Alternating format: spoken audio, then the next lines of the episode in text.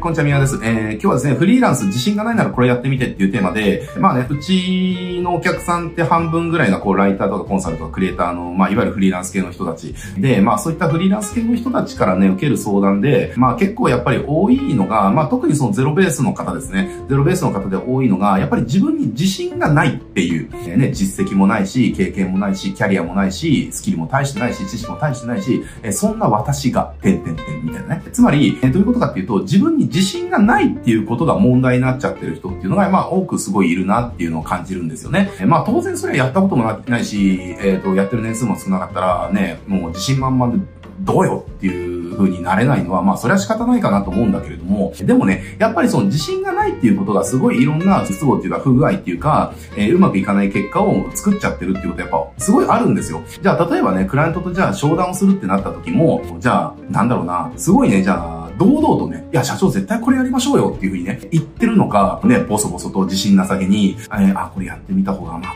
いいと思うんですけど、みたい、なね。か感じで言うのかで、相手の受け取りって全然違うじゃないですか。で、これやっぱり営業会社とか、そのセールスマンすっごい育ててる会社とか行くと、まあ大体最初に受ける研修って、商品を好きになれっていう研修受けるんですよね。要はもうこれを絶対に使ってほしい。これ絶対にあなたに役に立つから、絶対どうですかっていう。要は自信を持って堂々とその商品をセールスするために、セールストークの勉強するだとか、そういうことではなくて、商品をまず好きになるっていう研修からやるんですよね。多いんですよ。なんでかって言ったら、その商品に自分が自信を持ってこれめっちゃいいねってなったら、めっちゃいいねってテンションで進められるじゃないですか。だけど自信がなかったら、えー、めっちゃいいですよって進められないですよね。いや、これこうでこうで、あの、まあ、こんな感じですごいね、あの、役立つと思うんですけれども、みたいな感じ、なんか弱気な感じで、で、相手はわかるんですよね、それ。いや、なんか、進めてるお前がこれあんまりいいと思ってないよね、とか。進めてるお前が、これって微妙だよって思ってるよねって、相手ってわかるんですよ。だから結局、その自信なさげに話しちゃってることっていうのが、相手が、あ、こいつに任せれば大丈夫だな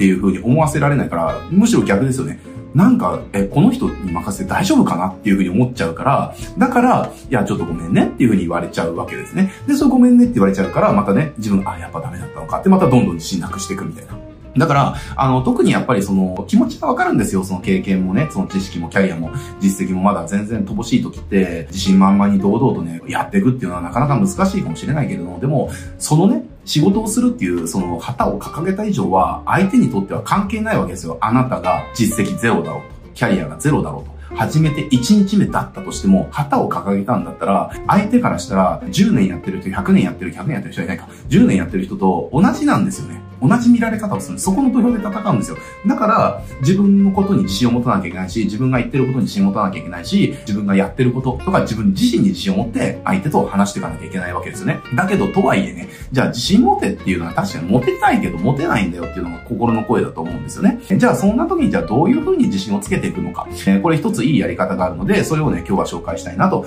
思ってます。じゃあ、自信っていうのはじゃあそもそも何なのかっていうと、えー、自信っていうのは、あの、自己信頼のことなんですよね。自分を信じられるかどうかっていうのが自信っていうことじゃないですか。だから自己を信頼できてるかどうんですよ。で、これの別の、別っていうか、えっと、対比の言葉として他者信頼っていうのがあるわけですね。他人から信用される。これっていうのは、その人間として生きていくには絶対必要ですね。他人から信じてもらう。他人から信頼される。っていうのは、これはその、じゃあビジネスっていう場でも絶対そうじゃないですか。ゲスで繋がる人から誰からも信頼される。あいつぜ、あいつのところでやったらやばいからっていうね。なんかあいつやばいから絶対関わらない方がいいよみたいな。そういう風な関係だと絶対に誰も買ってくれないんですか。えー、だし誰も助けてくれない。だけど、じゃあなんかね、メリットがなくても、いや、いつもね、良くしてもらってるから、まあ、今回は俺が絶対助けるからみたいなね。その自分が困ってる時助けてくれたりだとか、ね、自分のことを信頼して買ってくれる人たちっていうのは、私のことを信頼してくれてるから、だから買ってくれる、助けてくれるわけですよね。えー、だから人間って自分に対しての信頼と他人からの信頼っていう二つの信頼の軸があって、で、人っていうのは他人からの信頼っていうのはすごく気にするんですよ。なぜ気にするのか。それは信頼されなければうまくいかないからなんですね。じゃあ、信頼されるために普段何をやってますかってなると、約束をちゃんと守るっていうことをやりますよね。じゃあ、クライアントと取引をしました。じゃあ、これを3日後に提出しますってなったら、3日後に提出できなくて、6日後になっちゃったら、相手からの信頼ってなくすじゃないですか。え、これすみません。あの、ちなみに3日後って言われたんですけど、何の連絡もなく6日後ってのはどういうことなんですかって言われますよね。で、そこで、あ、すいませんってなっても、いや、あのー、6日かかっちゃった結果はいいんですけど、でも、せめて遅れるならその連絡とかって、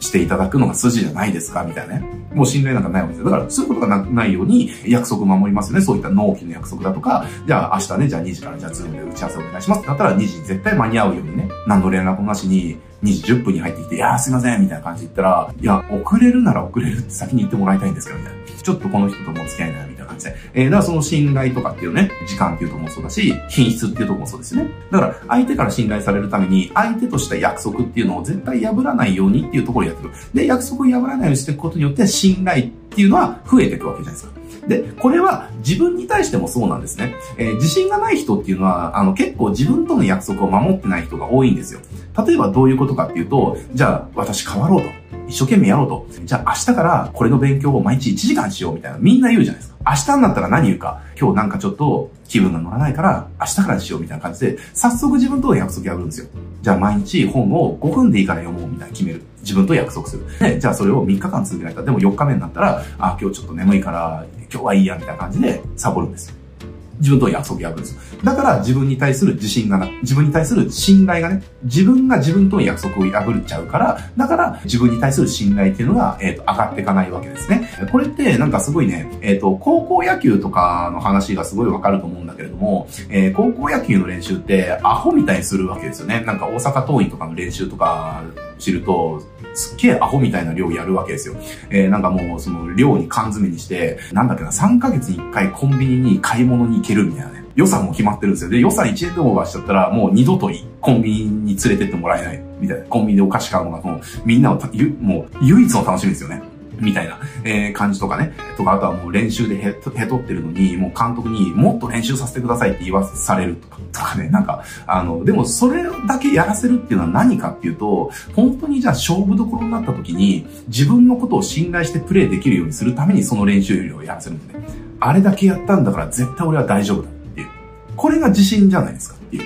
でもそういう思えるのって、そのね、逃げ出さずに決められた練習量をこなす。つまり、この練習を自分でやっていくんだっていうことをずっとこなしていくから、だから、土壇場になった時に自信を持って堂々とプレイができるわけですよ。でもそのバックボーンがないと、もう緊張で押しつぶされちゃうわけですよね。大丈夫かなっていう。だけど、あんだけ地獄を乗り越えてきたんだから、絶対ここは三振、俺は絶対取れるとか、絶対ホームラン打てるとか、ヒット打てるとか、その自信を持ってバッターボックスに立てる、えー、ピッチャーバンドに立てるわけですよね。もちろんそれで結果がどう起こるかには別の話だけれども、でも少なくとも自信を持ってそこの場に入れるんですよ。だからね、高校野球やってる子たちって、もうみんなもう自信満々にプレーするじゃないですか。輝いてる。だから輝いてるんですよ、あれって。プロ野球とは違って。だってプロ野球見ない人でも高校野球って感動するでしょ。あれってなんでかって言ったら、まあ、やっぱその1試合にかける思いが違うっていうのもあるけれども、本当にその1試合に対して1年っていうことを捧げてきた子たちの一瞬の輝きだから、だから感動を生むわけですよねっていう。まあそういうちょっと話が変わるからだけれども、まあそんな感じで、あの、自分に自信をつけるっていうのは自分との約束を守り続けるっていうことなんですね。だからこれ僕は筋トレしてるけど、筋トレの業界とかでもよくあるんですよ。要は経営者が筋トレするのが多いっていうのは、やっぱその自分のそのなんだろうな、まあ健康のためもあるけれども、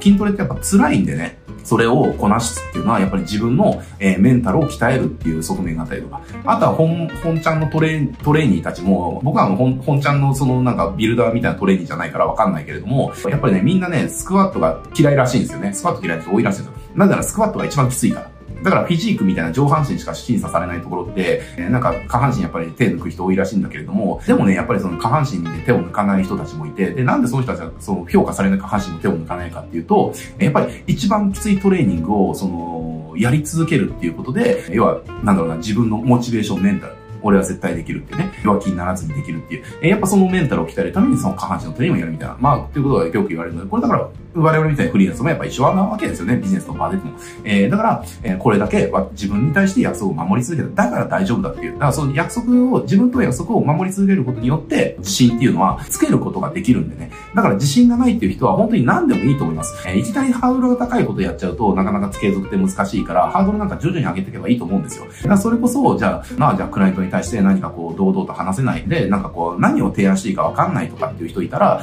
えー、じゃあ例えばだけど、僕の YouTube YouTube を毎日3分でいいから見るとかね。別に僕の YouTube じゃなくてもいいですよ。本でもいいしね。あなたがね、好きなフォルダーの人のなんかビデオとかでもいいけれども、1日3分からでいいから、毎日必ずやる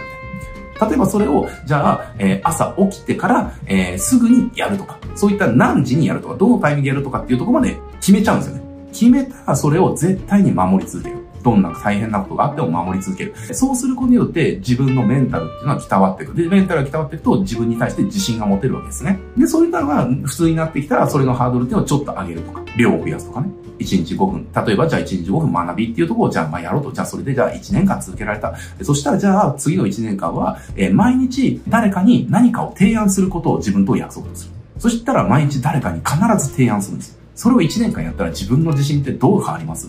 離れもしていくしね。やれるんだって自信なんか作りますよねっていう話。俺大丈夫かな私、私なんてなんかならないですよ。そんなメンタルならないですよっていう。えー、だから自信がないんだったら、えー、まずはね、自分との約束を守るっていうことをやってほしいなって思います。えー、本当に自信がない人っていうのは、本当ね、三日坊主の人めっちゃ多いんですよ。あれやってますかって言ったら、いや、もうやってないんですよね。みたいな。え、なんでやんないんですか